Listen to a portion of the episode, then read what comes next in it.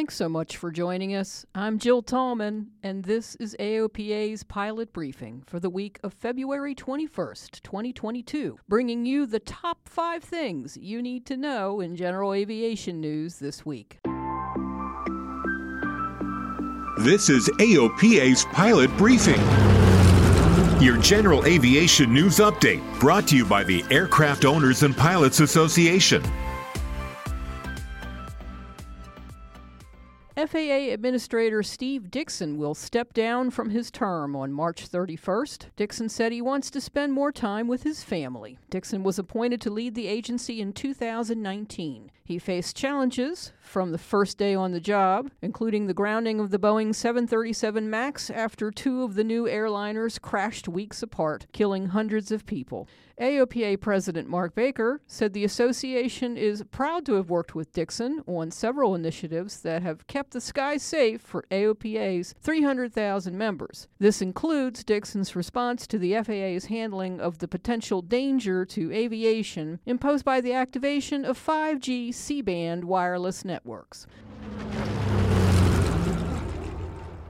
Pilot, humanitarian, and retired U.S. Air Force Colonel Gail Halvorsen died February 16th. He was 101 years old. Halvorsen earned the nickname the Candy Bomber for the role he played during the 1948 Berlin airlift when he dropped candy wrapped in handkerchiefs from a Douglas C 54 Skymaster to children waiting below. The children called him Uncle Wiggly Wings because he would wiggle the wings as he overflew the airport. Halvorsen eventually dropped 23 tons of candy to the children, and he continued dropping candy as late as 2008 when he would fly a Remos G3600 and make his candy drops to American children. If you are planning to head over to Lakeland, Florida for the Sun and Fun Aerospace Expo, you might get a chance to say hello to the organization's brand new president and CEO. Gene Conrad is taking over the reins on April 11th, immediately following this year's Sun and Fun, which kicks off April 5th. Conrad was most recently the airport director of Lakeland Linder International Airport. That's the airport where Sun and Fun is held each year. Current president and CEO John Lites Leenhouts is retiring after more than a decade of service to Sun and Fun and its affiliate, the Aerospace Center for Excellence.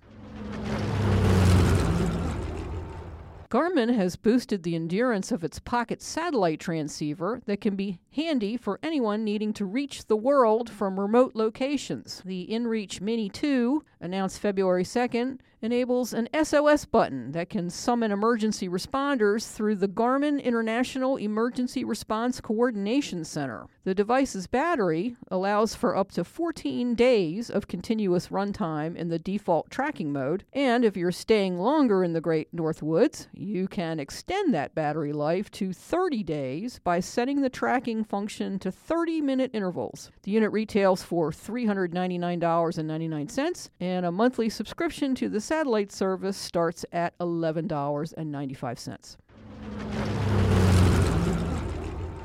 Four aircraft parked at airports in South Carolina and Virginia were temporarily grounded after thieves broke in and stole avionics worth thousands of dollars between January 22nd and February 10th. The break ins occurred at the Warrenton Fauquier Airport in Virginia and the Charleston Executive Airport in South Carolina. At Charleston, thieves walked away with a Garmin 650, and in the process, they bent a window to force entry to the cockpit and damaged door latches. AOPA reminds pilots to be vigilant about activities at your airport that may appear suspicious and report any suspicious activity to local police, airport operations, and AOPA's Airport Watch hotline, which is 866 GA Secure.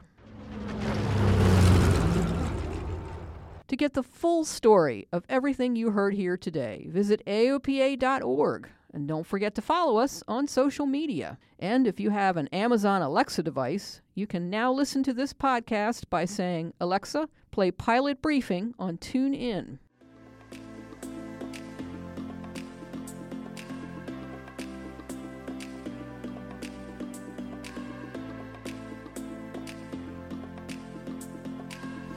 Thanks so much for listening. I'm Jill Tallman. Fly safe and fly often, and I'll talk to you again next week.